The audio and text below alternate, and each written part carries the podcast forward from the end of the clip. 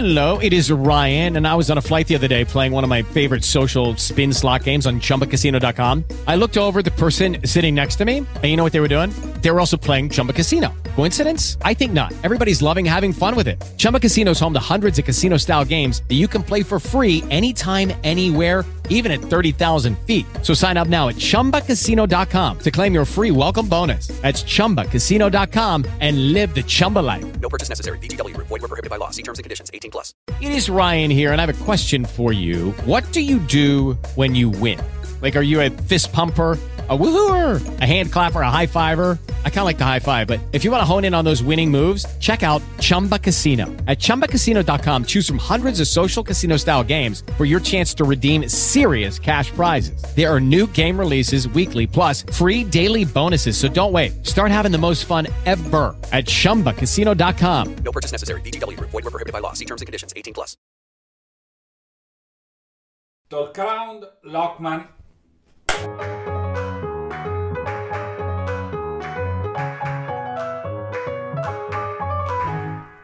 Ciao a tutti, finalmente dopo tanto tempo ecco la nuova puntata di Talk Around. Oggi siamo qui con Lockman. Ciao a tutti.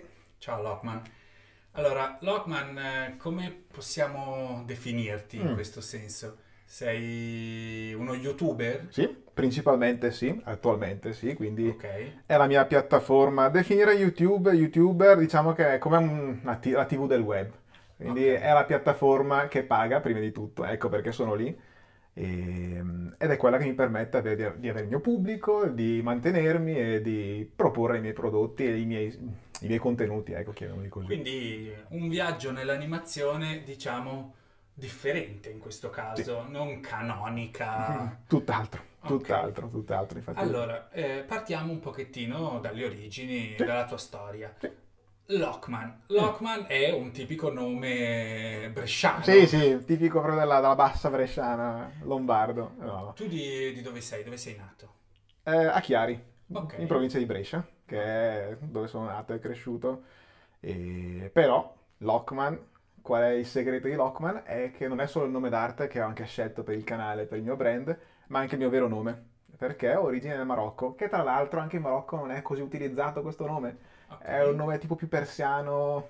Ah, mm, proprio... Sì, sì, quindi non c'entra niente con niente, però. Però mi piace ed è per questo che ho anche tenuto il nome Lockman nel brand perché mi ricordava un po' il supereroe Spider-Man, Batman, Lockman. No, bello, Guarda, bello, perfetto, perfetto. Però tu sei nato... Nato e cresciuto qua, sì. Ok, ok. Quindi nato a Chiari e, e vissuto... A Rovato, Ok. che è un paese limitrofo a, a Chiari, Ok. e quindi sono cresciuto qua, ho fatto le scuole qua. Che scuole, che scuole, Scuole- è stato il tuo percorso Fa ridere, perché se stiamo parlando degli artisti si aspetteranno la grafica oppure no. Allora, fino alle medie, vabbè, mh, uguali per tutti, eh, però dopo le superiori eh, avrei voluto fare il percorso artistico, però no, io ho fatto un percorso meccanico che non c'entra Ok. niente. Beh, ma non sei l'unico che ho intervistato Ah, che sì? ha fatto un percorso Tecnico. tecnico, Mm. meccanico, robe... quindi rientra. E sì, diciamo che la cosa più creativa in quel settore era appunto il disegno, però era disegno tecnico. Ok. quindi parliamo di CAD e di progettazione, e sempre nell'ambito meccanico, E- però mh, è grazie anche a quella scuola lì che mi ha dato un sacco di tempo libero per fare quello che sto facendo io adesso, cioè fare animazioni, disegnare, ma soprattutto fare cartoni animati, cartoni Ok, animati. ok, ok. Ma la passione per i cartoni Sì. animati, eh, quando è arrivata? Da sempre? Da sempre, praticamente da che io ricordi, amavo le animazioni, proprio amavo la magia dell'animazione. Cosa ci sta dietro? Animare i fotogrammi, dar vita ai disegni. Infatti, una cosa che avevo anche parlato è del, che io ero così malato. Allora, eh, ho 30 anni più o meno, 32, e quando ero più piccolo io c'era la tecnologia, ma non era come al giorno d'oggi, cioè non era così accessibile, quindi era molto più analogico, cartaceo. Quindi prendevo, non so, i blocchi, i disegni, i libri, spazi vuoti, bianchi, e usavo quelli come frame. disegni. Sulle pagine dei... Esatto. sì, sì, sulle orecchie dei libri. Esatto, esatto. Quindi quello è stato il mio primo approccio all'animazione, ma erano robe tipo disegnare un occhio che si apre che si chiude, una mano che, si- che fa qualcosa, però Sì. non era niente, non erano Un storie. che spara ad un altro Bravissimo, omino, esatto, sempre, esatto. eh, Però, esatto, però erano cose, oppure gli stickman, esatto, bravissimo. Eh, ci sono passati un po' tutti, mi sa. Ed era, lì era più la- lo sperimentare, però mi piaceva guardare anche i backstage dei cartoni animati, vedere cosa c'era dietro. Infatti amavo la parte finale della Walt Disney, che nelle cassette della Walt Disney c'era sempre alla fine il backstage, quindi riuscivi a vedere qualcosa dei disegnatori anche se facevano vedere poco, però Sì, c'era poco c'era- materiale, c'era poco però quando materiale. c'era era... era una roba, erano i 5 minuti più importanti, più belli della tua vita, non come adesso che guardi su YouTube o internet trovi il- il- di tutto. Però sì, sì.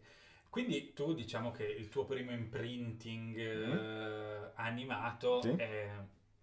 sperimentale. ma no, intendo dire visivo, è Disney in questo Mm. Sì, caso. Disney e anche la parte giapponese.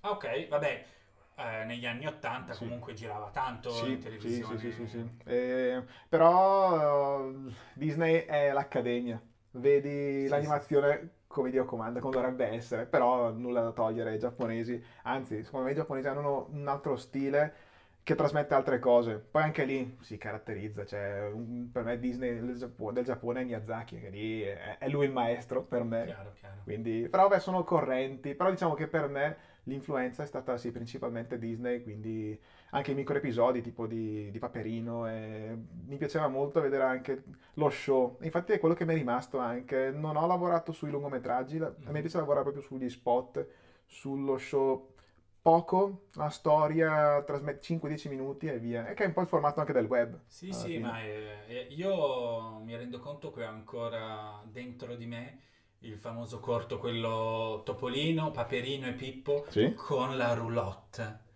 Sì, Quando vanno con la sì, roulotte, cadono sì, giù, quella sì. è una roba che cioè, proprio rido ancora adesso. Anche Pippo, mi piacevano tantissimo quelli Pippo, Pippo fa fa lo sport, Pippo fa quello, però erano tutti micro episodi. E effettivamente c'era già questa... Non è una cosa solo del web, una cosa Mhm. nuova, era già consolidata. Però, però diciamo che il salto e la vera animazione per me, che va la vera animazione, però diciamo la creazione di contenuti animati è arrivata alle superiori, quindi parliamo dai 14-15 anni, con l'avvento del digitale e dell'accessibilità della creazione di contenuti, quindi le prime tavolette a, a buon mercato Sì. per disegnare, i primi software, Mhm. anche lì eh, cominciavano a essere accessibili e anche i computer che permettevano di Assolutamente, fare questo, sì, sì, sì, sì. perché il limite alla fine era più, più- più del- delle macchine, del, del digitale, del- degli strumenti, perché sì, l'animazione tradizionale è foglie, matita e via, però anche lì devi avere delle telecamere, devi for- Sì, sì, fotografare. scanner, Esatto. scanner costavano. costavano ed era molto più dispendioso e potevi stare sul bianco e nero perché anche lì colorare, lo sai meglio di me, è un'altra roba. Sì, e- sì, sì. Invece il digitale è tutta un'altra cosa. Oddio, pasticci di più, però è più accessibile e uno può, a costo quasi zero, creare Chiaro. qualcosa. Chiaro. Quindi, allora, formazione perito meccanico. Perito meccanico, Ok, autodidatta. Ok, diplomato perito, Perito me- meccanico. Ok, Lockman si affaccia al mondo del lavoro. Sì, già ai tempi della scuola, tra l'altro. Ok. Già al quinto anno eh, mi aveva chiamato un'azienda per fare il disegnatore tecnico da loro, poi sono diventato progettista, che non c'entra niente con l'animazione, però era una roba interessante, ah, quasi artistica, perché comunque si parlava di disegno tecnico, ma anche di 3D. Quindi, dai, nel mondo meccanico era un po' un assaggio, un Ok. modo per guadagnare dei soldi facendo una cosa che già si avvicina all'ambito artistico, però non lo era. E- ma comunque si coltivava sempre la passione e la creazione di contenuti. Non ero ancora su YouTube, ma un po' perché la piattaforma in Italia non era ancora così eh, presente, ma non solo, anche l'animazione è esplosa negli ultimi anni su YouTube. C'era prima, ma era, ma era molto ristretta, non era, non era quello il mondo degli animatori. C'era, ma non c'era. Chiaro. È arrivato dopo, e in più anche il web, anche la connessione. Adesso diamo per scontato la connessione ad alta velocità, ma la DSL vera è arrivata quando è nato YouTube, effettivamente 2005, 2004, 2005 in su, ma non era ancora una cosa comune. La fruizione dei video, dei contenuti online è arrivata No, no, abbastanza chiaro, io mi sentivo un figo perché avevo un modem ISDN. Uh, Sì. Quindi cos'erano? Forse più di 100k o qualcosa? Eh, forse di- 126 o una roba del Eh, genere. già. Però all'inizio sono partito con un 56. Sì, che a malapena caricavi le pagine al di là, cioè altro che video e contenuti. Infatti, uno deve tener conto anche di questo nell'evoluzione dei contenuti dei media online, del discorso limite tecnico. Eh, si evolve tutto attorno a quello. Non è un caso che è esplosa dopo l'animazione o la creazione di contenuti online del web, non perché non ci fosse internet, ma non perché non bastava prima Chiaro, per far arrivare chiaro. i contenuti. E, e quindi è un po'. È tutto stato legato sia alle mie passioni, ma anche a quello che la tecnologia offriva in quel Tu- periodo. il tuo percorso è molto legato Sì. anche agli strumenti e alla Sì. tecnologia Sì. in questo caso, è una connotazione molto... Sì, sì. Ok, quindi hai cominciato a fare il progettista in questo caso, e- però progettista siamo un po' ancora lontani. Ancora lontani, ci arriveremo, Beh, ci arriveremo. Qual è stato il... dopo il- quasi tre anni, mh, detto proprio in francese, mi sono rotto le scatole per non dire Ok. altre cose. Allora ho detto, basta, adesso devo fare il mio. devo- voglio buttarmi nel percorso artistico. Ok, più artistico possibile. Ma come ho fatto lì? Perché io dovevo campare, cioè io dovevo, non potevo permettermi di... Ah, grazie a Dio, non è che eravamo poveri a casa, però c'era la mentalità del datti da fare, Sì, non sì, ci sì, si può sì. permettere di star lì e fare aspettare o fare chiaro, quello che vuoi. Però questo mi ha aiutato, perché dovevi ottimizzare i tempi e dovevi darti da fare, quindi il tempo valeva. Allora, la cosa più, la transizione più sensata è stata quella di passare al settore dell'architettura, de interior design. Perché? Perché lì già negli anni avevo la passione, già ai tempi della scuola, nel- nella modellazione più artistica, non CAD. Quindi tipo modeling, rendering, Sì, sì, sì, e anche animazione, però in quel senso, in quel settore non c'era animazione, era più tutto visivo. Quindi da, degli- da delle bozze che faceva l'interior designer, Ok, facevi un render trasformavo, 3D... modellavo e trasformavo quello che era su disegno, su schizzo, in 3D, in ambienti realistici. Che Quindi cos'era il software ai tempi? Maya. Maya, Maya. Maya, Maya.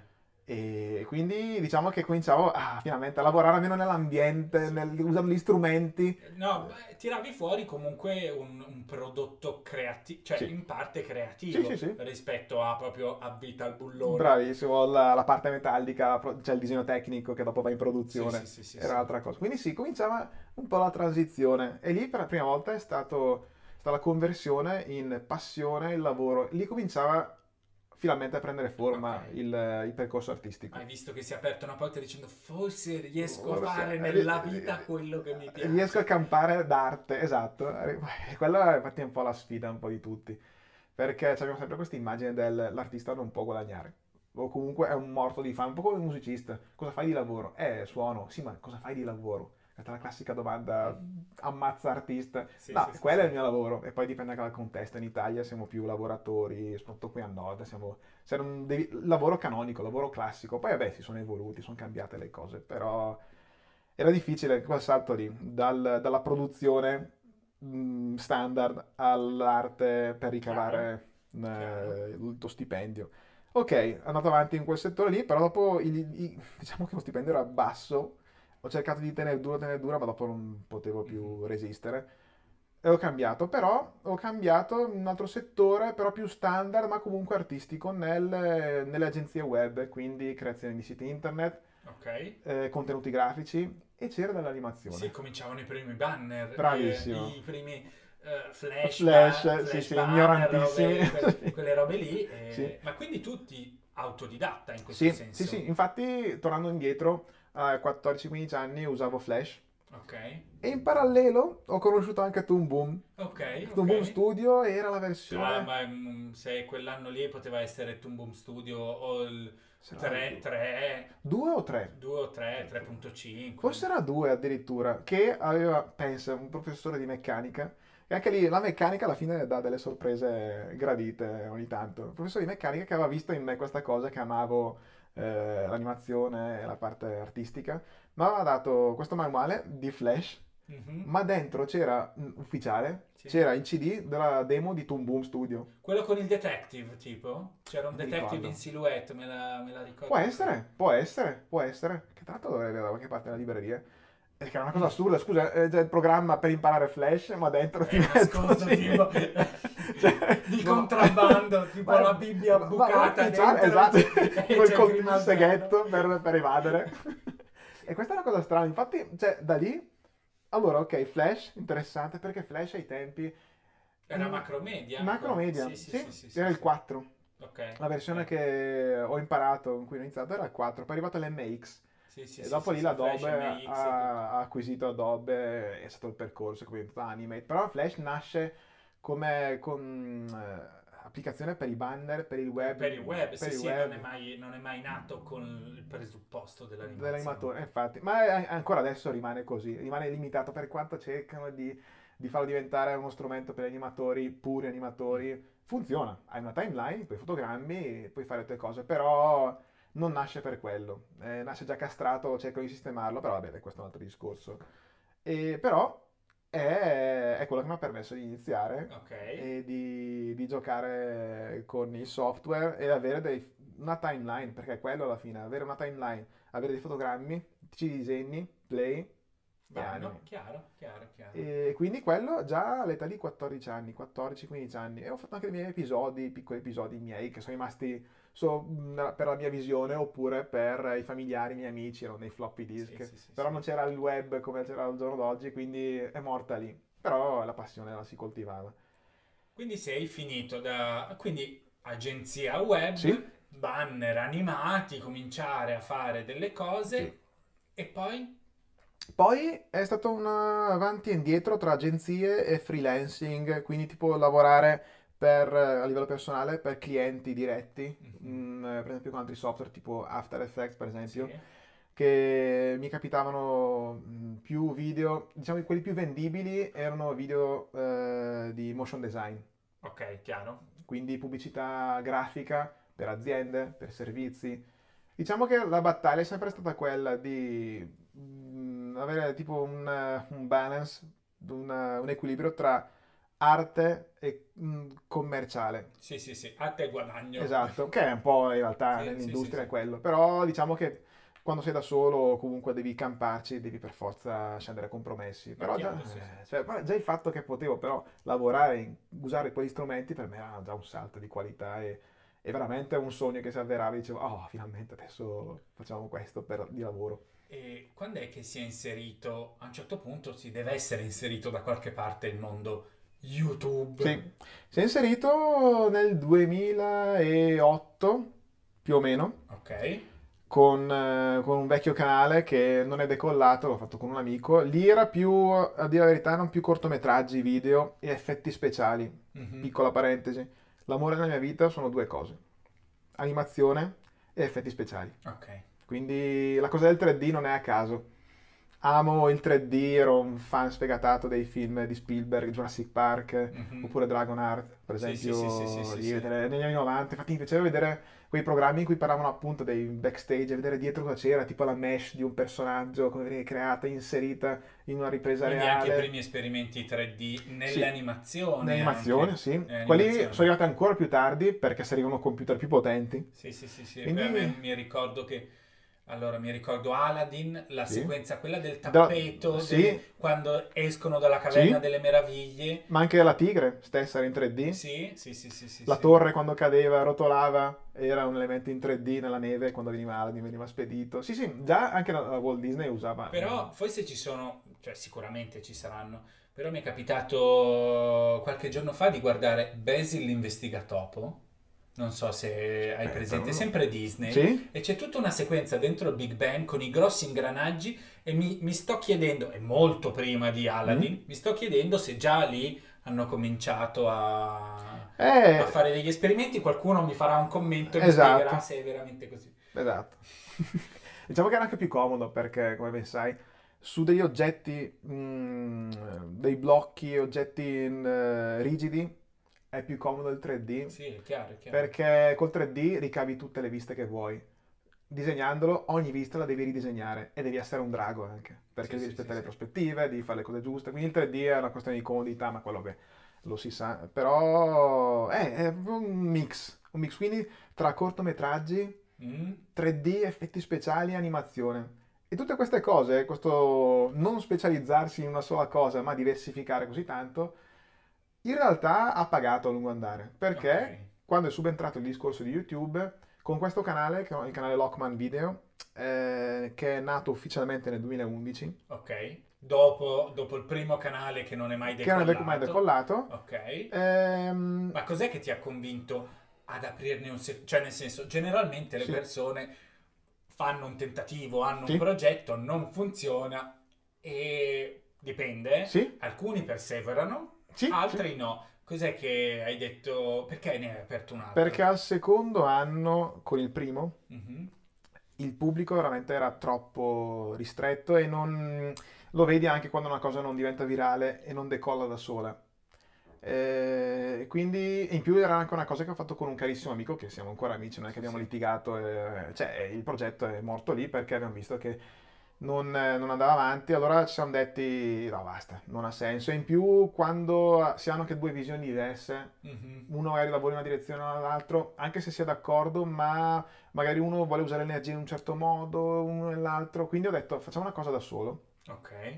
e, e incentriamola, mettiamoci più animazione qui. Quindi Mhm. cominciava ad essere un mix tra cortometraggi eh, video con Sì. effetti speciali, 3D mischiando varie cose e anche puntate di animazione. Ok. Animazione che all'inizio è stato un mix anche di disegno e, e pixel art, però dopo, qui si aggancia il discorso della pixel art, è una cosa che viene sia da una passione mia per il retro gaming, dei Mhm. giochi anni 80, 90, eh, 8 bit, 16 bit, però questo stile, uno, è meno dispendioso. Permette un'ottimizzazione Bravo. produttiva in questo Esatto, caso. esatto. E in più è uno stile nuovo, che effettivamente mm, Non si vedeva non si vedeva, non si vedeva. Infatti nel mondo adesso stanno, proprio negli ultimi due anni, stanno esplodendo nuovi canali che lavorano su questo stile, ma fino a, quando ho iniziato io, eravamo veramente in due, c'erano ta- altri canali che facevano un episodio o, o due, ma canali basati sulla pixel art, eravamo in due veramente nel mondo, di grossi.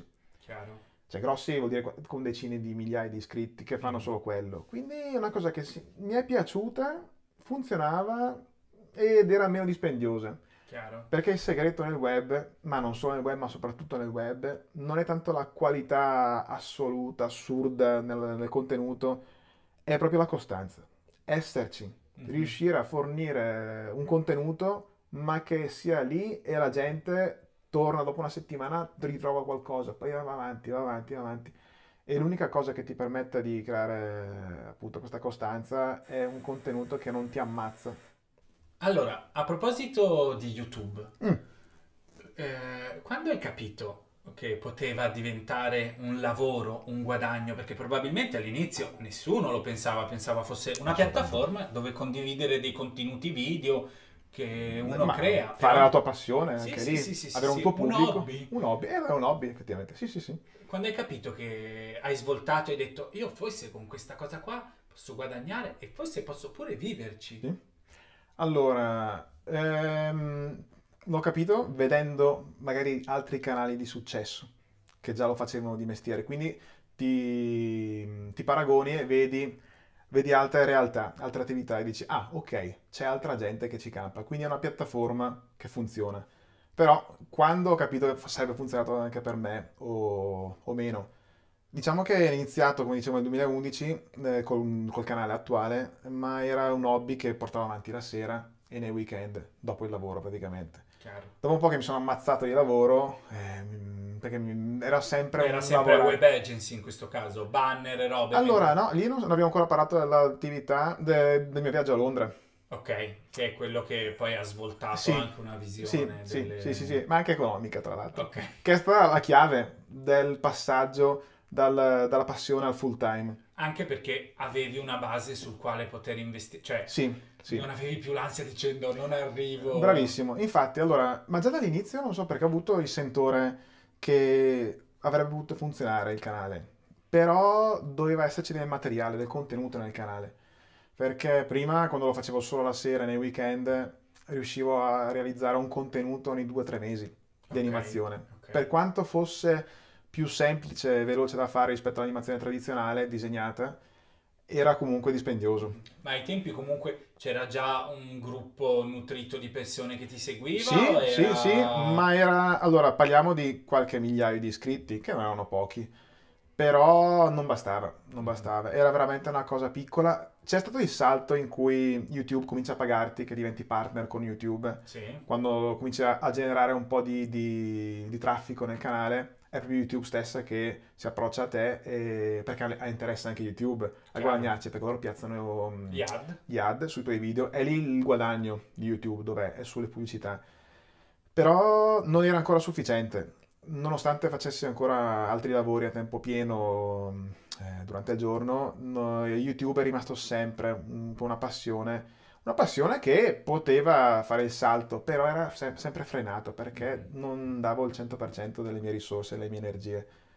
Allora, nel frattempo, i miei anni di freelancing qua in Italia, di lavori sempre in motion design, videomaking e robe varie, a un certo punto, perché la povertà si faceva sentire, perché era veramente qui, poi dopo abbiamo vissuto un periodo di crisi, che c'è ancora la crisi, ma lo sai benissimo che tu era una... Sì, sì, sì.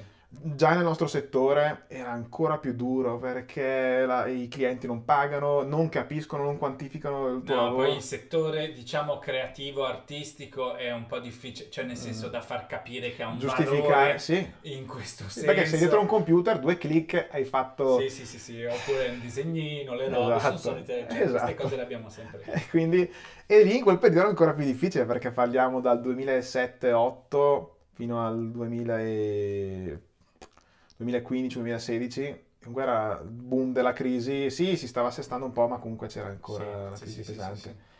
E a un certo punto c'era il sogno nel cassetto anche quello di andare all'estero.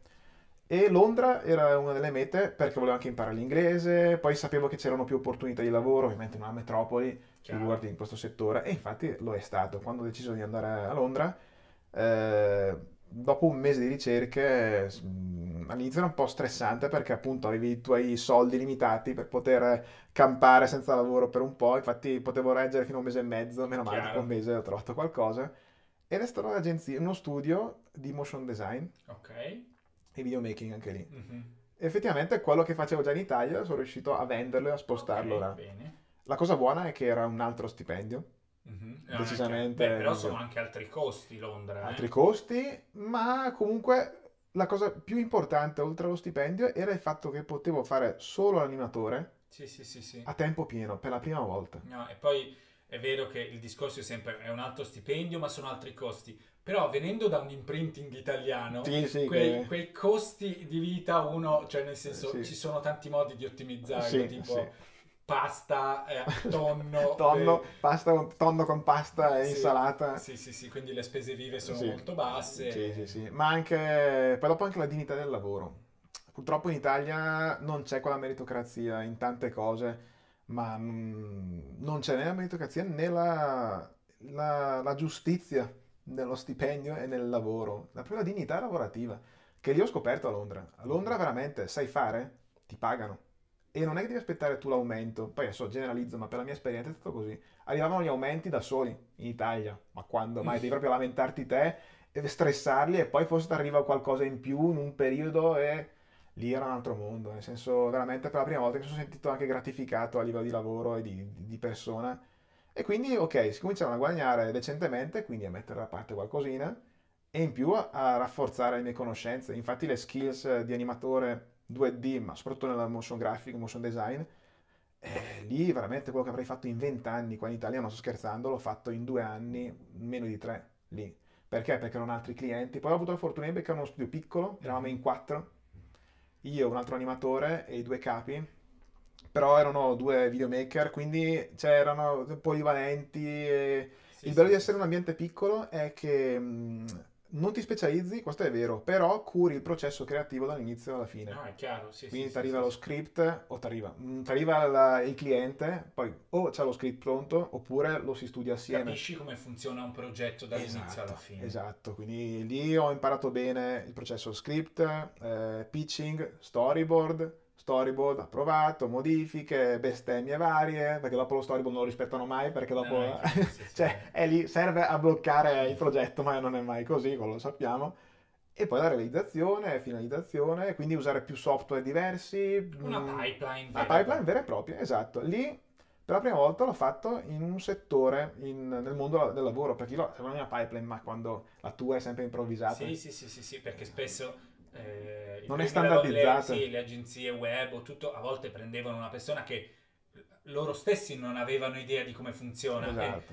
e, prendono generalmente uno che o è appena uscito dove, e quindi è la stessa persona che si crea la sua Sì. pipeline senza avere l'esperienza È per, vero, è per vero. sapere le cose. E lo capisce da come uno rinomina i file e le cartelle. E Sì, sì, versione sì, 1 finale definitivo 2.0. Sì, mm, dopo capisci che ci sono varie- vari modi. E non solo quello, ma anche come gestisci il file dentro il progetto. Quindi come gestisci gli asset del progetto. No, assolutamente. Questo mi è aiutato tantissimo perché lavorando con questo collega che è un francese, ma è un drago con After Effects, eh, con la motion eh, graphics, anche lì ho imparato tantissimo guardando il suo progetto, come gestiva le cose, come animava. Io ero- mi sentivo già bravo, ma quando lavori con uno di serie A, No, no, è chiaro, è "Ah, chiaro. aspetta un attimo, quindi È la famosa situazione della rana nel pozzo. eh, cioè, com'è che è? Che nel senso la rana è convinta di essere un Ah, re sì. in fondo al suo pozzo, ma se esce, Esce un mondo dopo scopre, sì, sì, sì, scopre di essere solo una rana. Esatto, esatto, esatto, esatto. Quindi, ecco, diciamo che la mia scuola è sempre stata nel lavoro, autodidatta nel lavoro, però l'esperienza di Londra ha fatto proprio miracoli. E, e lì c'era ancora il progetto YouTube in ballo, Sì, ma lì cominciava anche a rodermi il fegato perché vedevo anche altri canali crescere, ok. nascere, più che crescere, nascere, che erano un po', non dico la coppia, ma comunque erano praticamente simili ai miei. e progredivano. E progredire, esatto, andavano Sì, bene, avevano successo. Quindi ti, dice- ti chiedevi, ma aspetta un attimo, sono io che sono stupido a non investire nel progetto e quindi rimango lì? Mhm. Oppure sono gli altri che sono più bravi o meno? E lì mi sono detto, ok, la qualità c'è, so che posso creare un contenuto di un certo tipo e statisticamente so che potrebbe andare bene visto che gli altri hanno andato bene, allora facciamolo. E al terzo anno a Londra avevo messo da parte un po' di soldini e mi sono detto, ok, investiamo su noi stessi. Torniamo in Italia, madre Ok. patria. Torniamo in Italia e ci diamo un finto stipendio. Quindi non accetto più nessun lavoro esterno Mhm. e mi dedico solo a quello, solo a YouTube. E mi sono dato un anno. Ho detto, ok, torniamo, ci diamo un anno di tempo, che in realtà era finta quella scadenza perché non avrei, non sarei resistito un anno, però già era un'altra roba. Nel senso, prima in Italia non avevo i soldi da parte per campare in- di giorno in giorno e settimane. toh. Chiaro, Era chiaro. questo il, però il buffer che avevo prima. Però con Londra, dai, mh, potevo pensare, ragionare già in mesi, sei mesi, quasi un anno.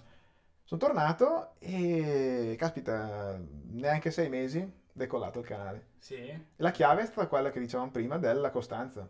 Riuscivo a creare un contenuto a settimana, costante, mh, rispettando un tot, un- uno standard di qualità e di, e di stile mio.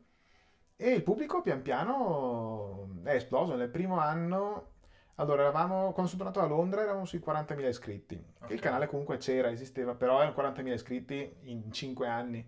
Sì, sì, chiaro, alcuni forse erano Si sono iscritti e non si ricordavano più, esatto, non si ricordavano più di essere lì, oppure era veramente una nicchia troppo stretta. Sì, sì, sì, sì. Però l'aver creato dei contenuti più costanti e quindi diventava più una rete televisiva quasi, quindi un appuntamento Sì, fisso. si aspettavano di trovare il Esatto. video. E questo fidelizza il pubblico, perché ma anche gli algoritmi ti spingono un po' di più, perché vedono che tu cercano di investire su di te, dicono ok, questo pubblica ha, genera interesse, ok, allora si spinge questo canale. Mhm. Non è una regola fissa, però più, più o meno funzionano così, Ok. perché anche la piattaforma ha interesse nei creators di qualità. Chiaro, chiaro. Quindi non è una questione di che sono, si impuntano con uno, dicono perché l'algoritmo con me non funziona, con l'altro. No, non è che ce l'ha con te. Mm, Vede come si comporta il pubblico in base al tuo contenuto. E se vanno bene le cose, sono i primi a spingerti anche loro. No, no. Quindi questa cosa si è innescata, pian piano è cresciuto. Nel, neanche il primo anno ero tornato in primavera, a fine anno avevo raggiunto i 100.000 iscritti. Ok. Il secondo anno eravamo a 500-600 mila iscritti, comunque era esponenziale la crescita. ok. In meno di due anni ho superato i milioni di iscritti, che è stato un, è un numero alla fine, perché Sì, sono sì, sempre la sì. stessa Adesso lo stato dell'arte del canale è... Adesso 1.350.000 circa. Ok. Sì, sì, ok. comunque. Beh, c'è un po' di gente. sì, c'è parecchia gente, sì. Eh, Comincia a essere un bel È, pubblico. è un- è una città Sì, importante, Sì, cioè nel senso sì, siamo quasi Milano. Sì, sì. Milano però dispersa nel mondo, perché il mio pubblico è internazionale. Così infatti anche stata la scelta iniziale quella di non limitare il canale al territorio italiano. Infatti i miei contenuti sono universali, sono tipo la Tom e Jerry, non Chiaro, parla nessuno.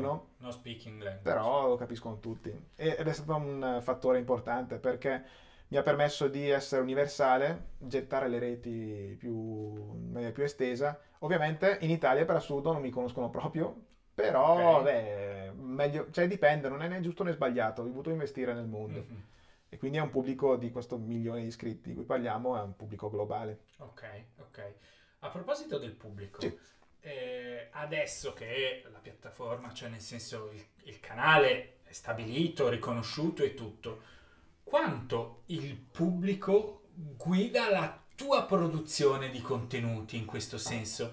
Cioè, eh, è audience driven Mhm. o è eh, author driven in questo senso? Allora, spesso sono io a deciderlo, sì, però devi tenere conto sempre di cosa ciò che piace, piace non piace, sì. Esattamente, Sì, quindi sì, è sì. diventato una componente importante, è un Sì. socio ombra in questo Sì, senso. sono, sono 1.350.000 clienti Sì, da accontentare. Non li accontenterai tutti, però diventano... Sì, uno pensa che quando hai un tuo pubblico sei lontano dal mondo della clientela, perché prima per un lavoro di freelancing o in uno studio ha un cliente solo o un gruppo ristretto di persone. E invece nel web dici, ah, sono libero di fare quello che voglio. Non è proprio così. È proprio. Quindi quello che dici tu è vero, però bisogna bilanciare. A volte sei tu che ti muovi in una direzione perché vuoi provare, rischiare sì, sì, sì. e vedere. A volte ci vuole un po' di tempo prima che quel, lo stile o quel personaggio venga digerito. E Sì. Sì, sì, però hanno scelto te perché sei tu. Poi Lucky Land Casino asking people what's the weirdest place you've gotten lucky? Lucky? In line at the deli, I guess? Aha, in my dentist's office. More than once, actually. Do I have to say? Yes, you do. In the car before my kids' PTA meeting. Really? Yes. Excuse me, what's the weirdest place you've gotten lucky? I never win and tell. Well, there you have it. You can get lucky anywhere playing at LuckyLandSlots.com. Play for free right now. Are you feeling lucky? No purchase necessary. Void where prohibited by law. 18 plus. Terms and conditions apply. See website for details. With Lucky Land slots, you can get lucky just about anywhere. Dearly beloved, we are gathered here today to. Has anyone seen the bride and groom?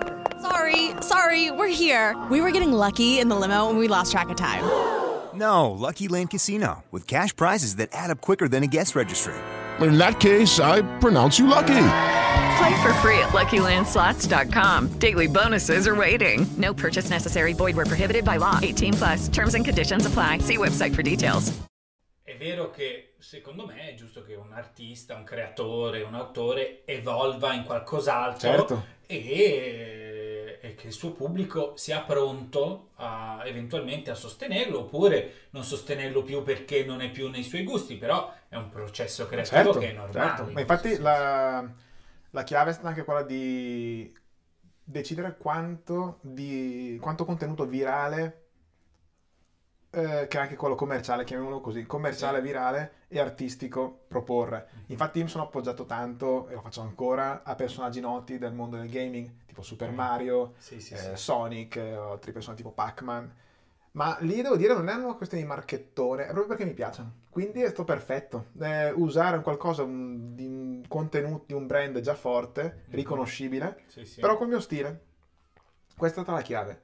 Quindi bisogna anche valutare quello, quanto artista vuoi essere o quanto venditore, artista venditore. Sì, sì, sì, sì, è chiaro. E, e questo è servito e, mh, assolutamente. Cioè, Mario, per esempio, si è sposato benissimo con, la mia, col mio stile, con la mia filosofia, un po' perché è anche italiano. Mhm. Quindi anche se dovevi fare tipo delle battute, dei- delle piccole frasi, non Vabbè. dovevi mimare il- l'accento italiano-inglese. No, no, tu lo dicevi in inglese ma già si sente il- l'accento pesante italiano, quindi maccheronico, inglese maccheronico. E, e in più perché mi piaceva anche il personaggio.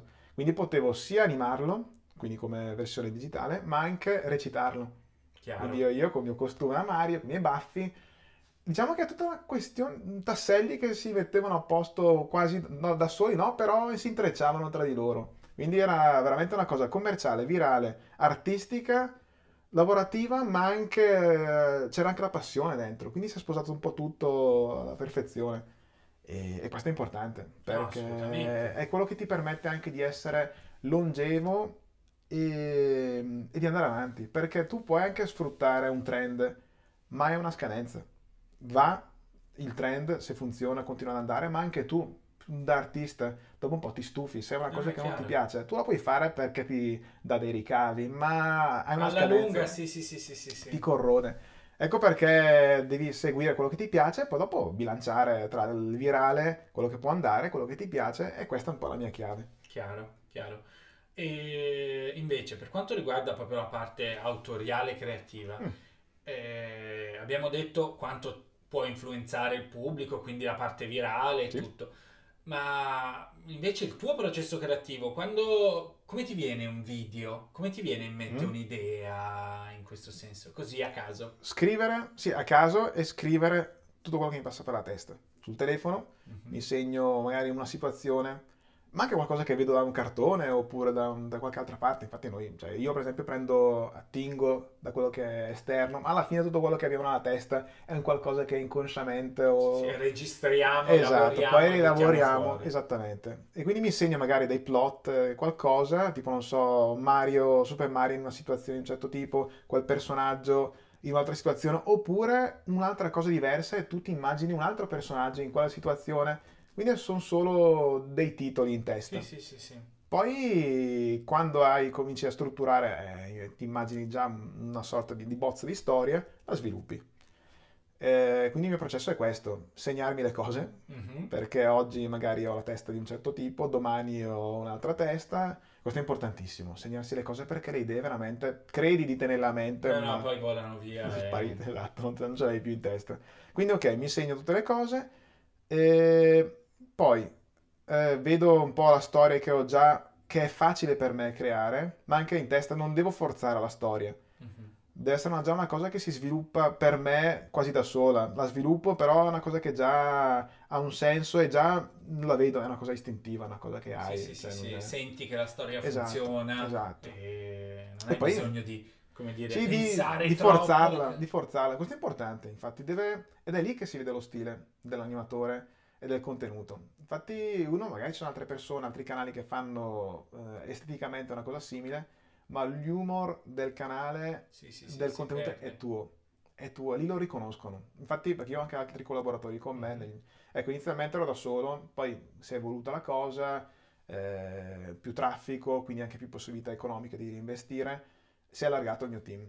Quindi ho animatori, musicisti, video editor, però la grande difficoltà non è tanto il... Allora, all'inizio sì lo stile, perché di disegnatori pixel non ce ne sono tanti in giro, ma anche perché non è una cosa standard, non è una cosa che ha una formazione accademica. Sì, sì, è chiaro, è Eh, sì. un'altra roba. Questa è un po' una difficoltà. Cioè, forse è, è più facile attingere dal mondo del gaming per avere... Gaming, ma anche lì, però gaming deve essere anche un artista, quindi No, no, deve avere però l'occhio. comunque nei- negli anni 90 Sì. c'erano tanti videogiochi tra Pixel, Nintendo, sì, Sega e Sega. tutto così, qualcuno realizzava ste grafiche, però... Sì, però anche lì c'è un conto disegnarla come grafica, come artista, e un conto disegnarle e animarle. Quindi sì, diciamo sì. che erano più cose da mettere d'accordo, ma era ancora più- si, si stringeva sempre di più il, il campo.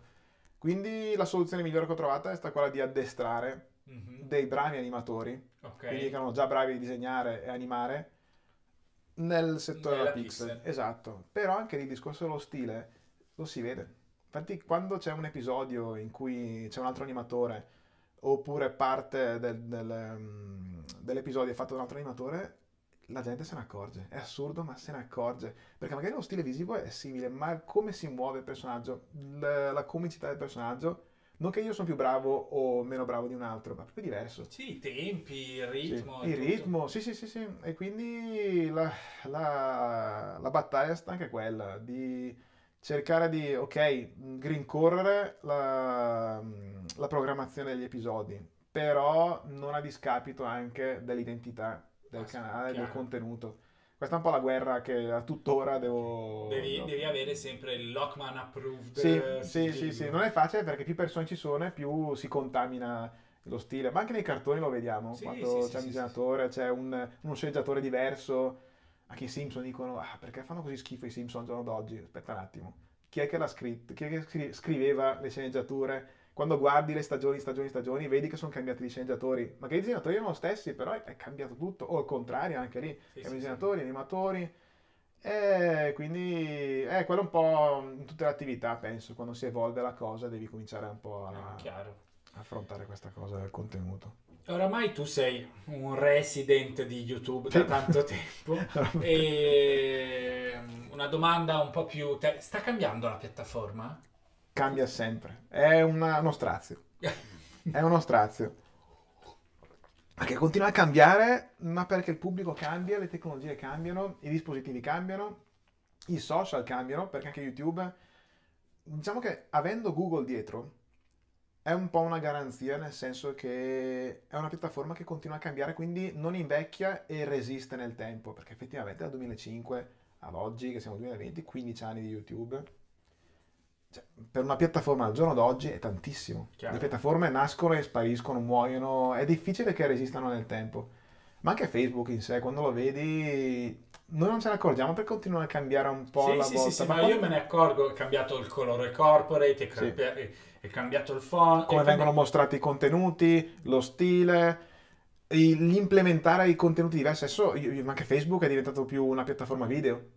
Nel tempo non ce ne siamo accorti, ma anche lì, anzi, tante volte perdiamo più tempo eh, nei video dietro Facebook, ma non nasce così. Sì, sì, sì, sì. E la forza anche di una piattaforma è quella di cambiare, che da una parte è una buona cosa, dall'altra uno deve starci dietro, deve rincorrere e deve adattarsi. È un bello stimolo, però cambiare, cambiare stile, cambiare mm, struttura con questa velocità non è facile. No, no, è chiaro. Un esempio di una piattaforma che non si è mai evoluta, che c'era, era MySpace. Ma MySpace, cioè ormai... Però comunque era una, è una, è una ok. genere- era, era Facebook. Era Facebook, Era, era Facebook, senza la capacità di evolversi. Esatto, esatto. Infatti prima c'erano, c'era MySpace, Fotolog e altre piattaforme.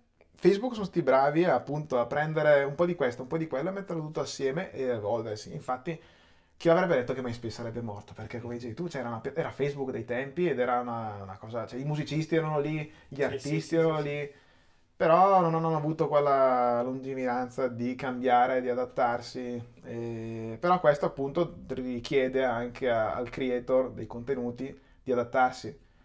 È vero che alla fine il, mio il tema del mio canale sono sempre quei contenuti, però lo stile cambia, il, mm, come lo mostri. La velocità di produzione è cambiata in questo Sì, senso. sì, è cambiata. Richiede più spesso contenuti rispetto a prima. E adesso la piattaforma, per Sì, essere sì, sì e no. competitivo. Eh, a volte lavori, mm, serve lavorare di meno Mhm. per rendere di più e altre volte lavori di più, produci di più e ottieni meno di quello che hai ottenuto in un altro periodo pubblicando di meno. È assurda come cosa.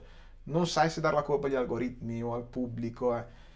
Secondo me è sia l'algoritmo ma anche la saturazione del- della piattaforma. Sì, perché Per- adesso i contenuti sono veramente sì, tantissimi. è quello. Quindi anche la piattaforma deve decidere chi mostrare, chi non mostrare, dare anche spazio a uno che parte da zero. Prima era totalmente diverso, prima era molto più difficile emergere.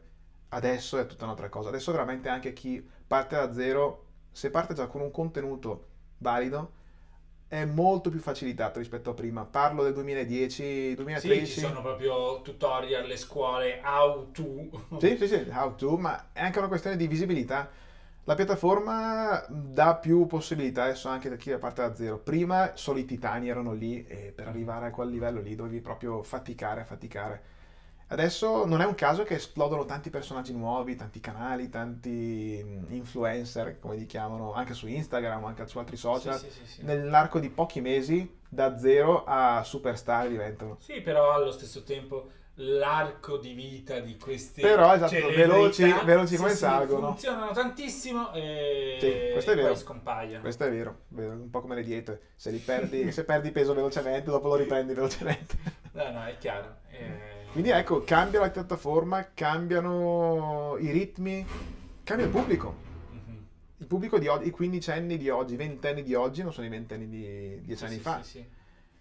E Alcun- poi soprattutto adesso 15 anni sei molto positivo in termini di eh, adesso ci sono, c'è un target anche ancora più giovane che YouTube non ha mai visto così Vero. giovane praticamente. Vero. Non è un caso che TikTok, adesso che è nato negli ultimi anni, è esploso e sono più i ragazzini bambini in quelle Sì, piattaforme. sì, sì. Perché anche lì Beh, un YouTube Kids ha anche tutta la Sì, parte relativa dei bambini, sì. Sì, lì è stata più forse anche una scelta di tutela Sì, sì. perché YouTube è veramente la TV del web. Non, la- uno si immagina il sito internet, ma YouTube è veramente la TV del web. Il mondo della musica esplode lì. I videoclip musicali li vai a vedere su YouTube. MTV, perché è Sì, morto sì, sì, MTV? sì, sì, sì. Esiste, ma non- ormai non esiste più perché eh, le clip musicali li vai a vedere su YouTube. Eh, anche nel mondo della cucina, del how to, No, come dicevi prima, YouTube, sport, fitness, YouTube.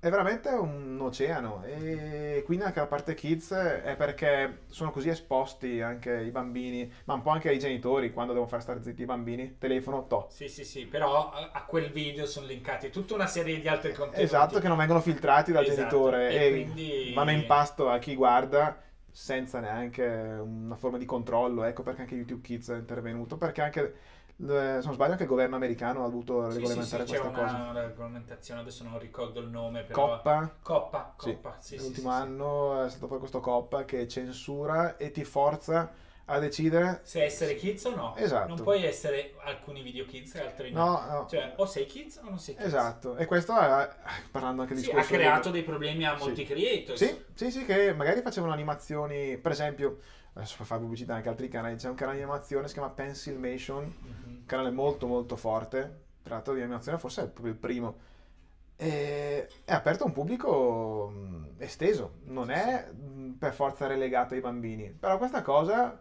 ha messo in una brutta situazione questo tipo di canale, perché diventare un, can- un canale kids vuol dire anche perdere, Perdere delle funzioni, parte, sì, sì, sì. ma non solo anche il pubblico, ma anche le funzioni, non i commenti nei video, i video non possono essere commentati, non puoi più usare le schede in un certo modo, quindi si vengono castrati i video. Ah, chiaro, chiaro, chiaro. E questo è un problema. E, e in più la volontà del, del creator, cioè uno dice io voglio che il mio pubblico sia da, da 13 anni Mhm. o da 10 anni a 70. Io a 30 anni guardo ancora Tom e Jerry, mi piace. Ah. Ma non vuol dire che... Che sia un bambino. Esatto, che sia solo una cosa per i kids. Però eh, dovevano regolamentare Sì, in qualche eh, modo. Questo è un po' un problema. Spero che ci sarà un'evoluzione. Sì, ma già hanno limato questa cosa, eh, perché si sono resi conto che sta alla volontà anche della- d- al buon senso del pubblico, ma anche di chi pro- ehm, proietta il contenuto, dello Stato, della regione, sono troppe variabili. Chiaro, troppe variabili. chiaro. Ok, quindi, nuovo argomento. Mm.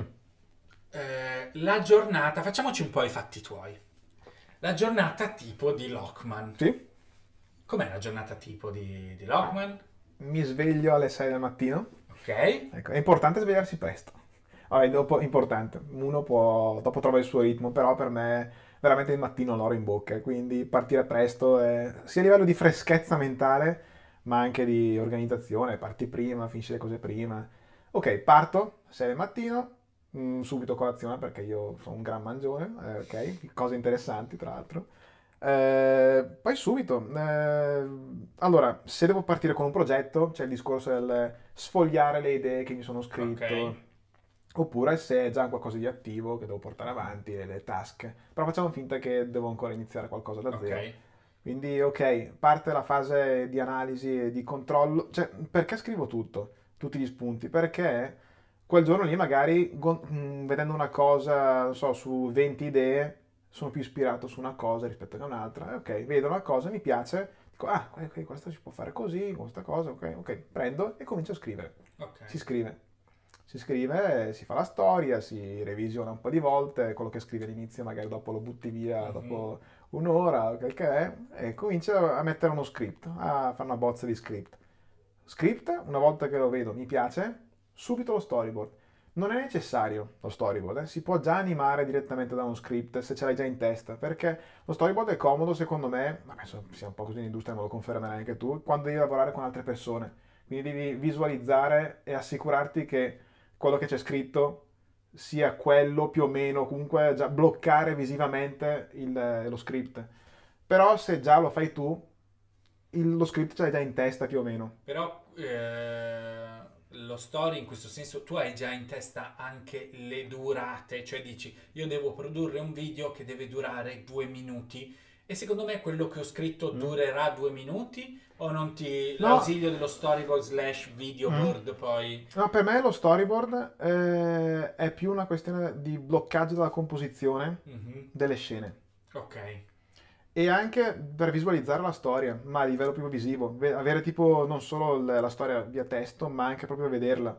Perché poi dopo ovviamente uno storyboard è- non deve essere perfetto, cioè solo più per te. Però a me non mi dà la durata, perché non, sì, mi interessa fino a un certo punto. È importante visualizzarla per me la Ok. storia. Quindi Ok. ha quel senso per me. Perché mi aiuta anche ad allacciare gli attacchi delle scene anche. Sì, sì, sì, sì, stacchi di qua, Sì, stacchi di là. il eh. senso, cioè se arriva da sinistra il personaggio, so che dopo devo andare in questa direzione, sì, sì, o devo entrare, devo andare verso l'alto. Sono- mi dà questa visione, mi aiuta anche, aiuta anche me a dare, perché dopo venendo anche da montatore video, Mhm. da videomaker, già faccio un rendering mentale della storia e quindi già mi immagino anche i tempi, il ritmo della Mhm. storia. Ecco, lo storyboard è importantissimo per me per quello, perché mi permette anche di fare meno errori dopo. Chiaro. E anche i Ok. cambi, se devi cambiare ide- idea o cambiare la storia, lo devi fare lì. Non perché, ovviamente lo sai meglio di me, che iniziare ad animare subito è rischioso, perché se devi fare un cambiamento devi buttare via veramente tanto Sì, tempo, sì, allora sì, è proprio stupido.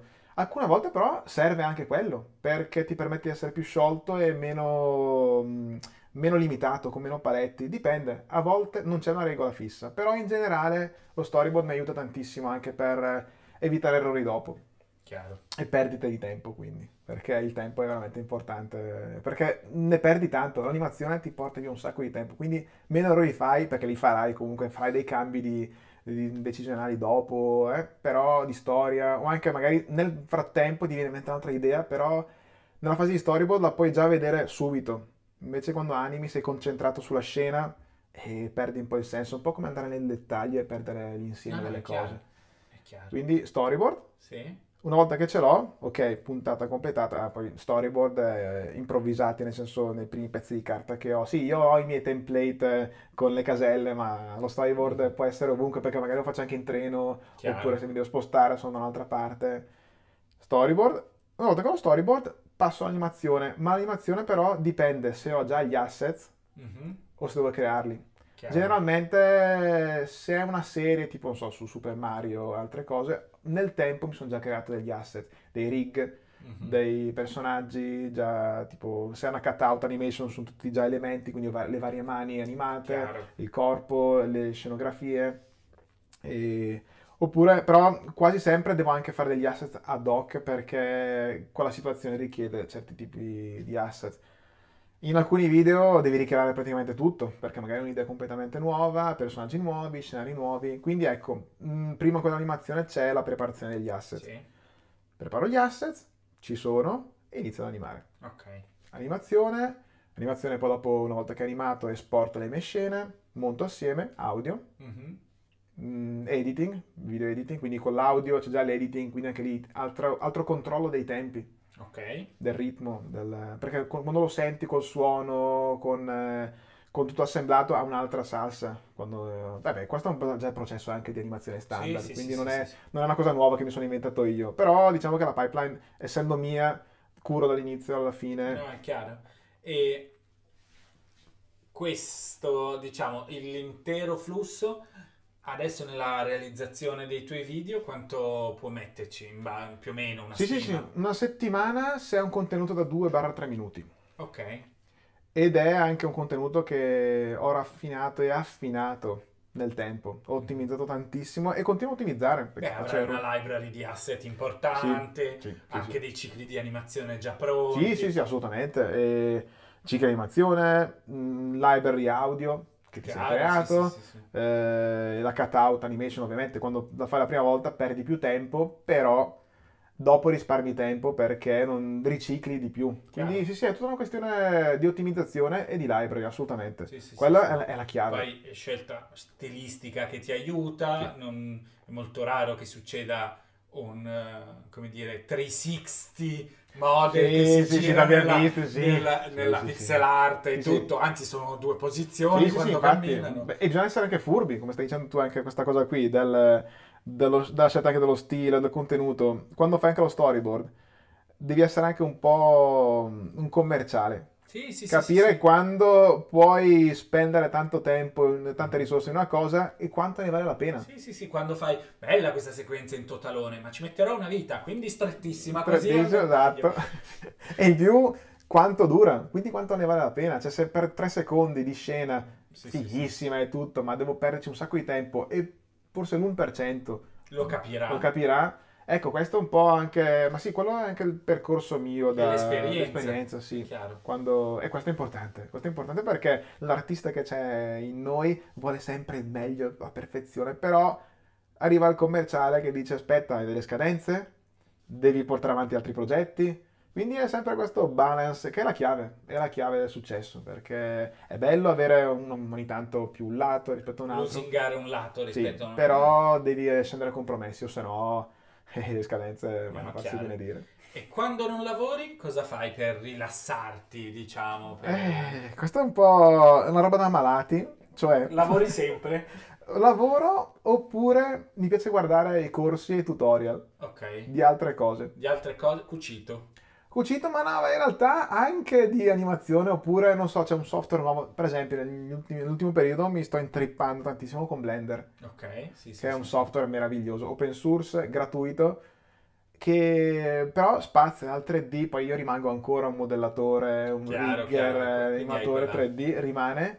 E c'è anche una parte di 2D che sta nascendo Sì, sì, con, sì, sì, eh, sì, con sì. Blender, che è da un po', però si sta sviluppando e c'è anche lo sculpting, quindi tipo eh, Blender sta diventando un insieme di tanti programmi in uno e quindi lì ci vedo una, una strada, uno strumento in più per me e mi affascina. Quindi allora ok, non ho niente da fare, ma per assurdo neanche un film, mi sembra quasi di buttare via tempo quando guardo un film, è difficile, Eh, questo è grave tra l'altro. No, sì, sì, devi, devi lasciare che la testa si decomprima per Sì. poter essere... Sì, sì, quindi eh, alcune volte dici, magari mi guardo un film, tra l'altro dici, ma però c'è qualcosa di interessante, vuoi vedere come si fa, che, che nuova feature hanno fatto nel nuovo software, oppure racconto un boom, salta fuori, adesso stanno lavorando tanto sui rig control, rig, il personaggio, I master control. master control, sì, quindi sì, anche lì vuoi vedere come funziona, magari non lo fai, però è assurdo come mi provo piacere a vedere come Così. si fa. Beh, ma allora, di nuovo, secondo me il tuo percorso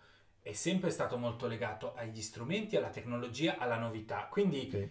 E quindi di È- conseguenza è di- è la mia è- natura. è tu- è nella tua natura Sì. scoprire, capire Cosa cosa, ti può essere utile Sì. in futuro nel- nelle nuove scoperte, nei nuovi passi. Sì, sì, un ricercatore. In realtà veramente mi, mi ci vedo, sono veramente un ricercatore negli strumenti e in quello che ci sta dietro. Ma fin da bambino, vedere anche i backstage, i making of del 3D o da- dei Sì, sì, disegni. sì. Vabbè, E ma tu- la curiosità è importante, è quindi- una scintilla che non... Non, non far va placata. Esatto. Però diciamo che è anche un po' troppo forse. Però se la mia natura è quella. Chiaro. Io amo vedere quello che ci sta dietro e in più anche la- l'arte dell'arrangiarsi. Devo fare una cosa, per esempio, devo fare dei banner, delle grafiche per il sito inter- il mio sito oppure per delle grafiche per degli elementi. Io non mi sono mai messo nella posizione del cercare qualcuno, lo faccio io. Mhm. Non so farlo, lo faccio io, vedo come si fa, imparo e lo faccio. È proprio questo concetto dell'essere più indipendente possibile. A lungo andare non puoi farlo No, per tutto, chiaro. devi imparare anche l'arte del delegare. Di- dipende dalla dimensione Sì, in questo sì, senso, sì. Eh, però quando poi lo puoi fare cresci meglio in questo senso. Sì, sì, quello sì, perché sennò ti autodistruggi. No, no, esatto. Eh, vai in autodistruzione. Infatti, per quanto riguarda la musica, cioè, mi piace imparare, però so che non potrò mai essere... Cioè, dovrei dedicare troppo tempo solo a quello e in più anche la testa del musicista non ce l'ho in quel senso lì. Quindi devo delegare. Chiaro. E ti costa di meno andare a contattare un musicista, un artista che ti fa quello che lo fa di mestiere, che ha già il suo percorso. Lui magari in due giorni fa quello che faresti te in due settimane, male, tra l'altro. Quindi sì, ci sono delle cose in cui puoi ancora permetterti di dire le imparo e le faccio. Per esempio nel reparto audio la, la sound effects mi- è già una cosa che sperimento, tipo quindi distorcere i suoni e far creare la live. Allora, da quello che ho capito, la percentuale in termini di numeri di quanto i video sono prodotti da te e quanti sono prodotti da, da tuoi collaboratori, quanto è più o meno? Ah. Adesso, attualmente, attualmente, comincia a diventare già un 50-50, 50-50, ma perché? Perché devo perdere più tempo a coordinare i progetti. Mhm. E questo mi... non, non mi piace tantissimo perché perdi, perdi la cosa che ti ha fatto amare questo mestiere, l'animare, l'essere più artista. Però se vuoi mandare avanti più progetti paralleli, non, puoi puoi. stare dietro a fare l'operaio. Sì, sì, sì, Eh, sì. Eh, ma quello è il grande bivio che a un certo punto, Devi fare delle scelte. se le cose funzionano, devi fare una scelta. Eh sì. Se no, dipende dal- da quella, la dimensione che vuoi raggiungere. Se la dimensione è te stesso, va Sì, sì. benissimo. Sì, sì, se vuoi essere l'artista puro e avere sempre la tua firma, allora sì, un altro discorso, quello deve essere sempre te dietro, però potrai creare un tot di contenuti Sì, sì, sarai Eh, legato al tempo del, della realizzazione. Sì, sì, sì. Eh, quella è un po' la cosa che mi dispiace, però diciamo dipende anche dai progetti. Cioè, quando ce n'è uno a cui ci tieni particolarmente, allora lì mi metto io completamente, magari ci metto anche di più perché gli dedico meno tempo. Però voglio seguirlo io quel progetto lì perché voglio essere sicuro che abbia quello stile Chiaro. da Z. Poi c'è la cosa commerciale, Mm. i progra- i, mh, eh, le puntate che danno da mangiare che pagano l'affitto, quindi sono cose più standard. Vero o male, dopo un po' che hanno fatto la libreria, anche gli animatori sanno su cosa basarsi. È una sorta di guideline.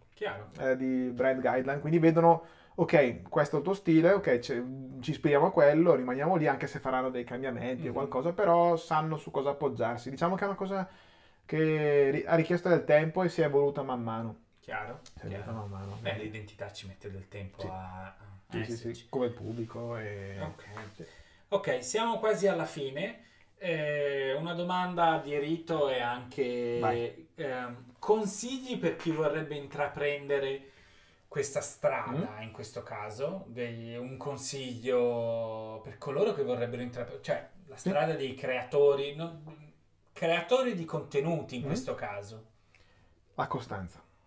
La costanza, nel senso, piuttosto che strafare in, eh, dedicarsi in un progetto, perché questo è stato il mio errore all'inizio, cercare di fare il mega episodio, il contenuto più bello del mondo, però metterci troppo tempo. Quindi fare una cosa che ti portava via sei mesi magari o un anno, in genere erano progetti che portavano via anche mm, circa sei mesi per fare magari due minuti di episodio.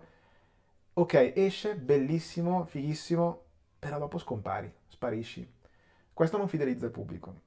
Chiaro. E- Anche perché forse qualcuno lo vede e poi dice bellissimo, voglio vederlo anche la prossima settimana. E non c'è niente e non per i prossimi sei mesi. Esatto, e il- il- ma anche nella TV, nel- nei media tradizionali, ma soprattutto nel web, le persone sono abituate ad avere tanta fruizione di contenuti, vogliono tanto subito.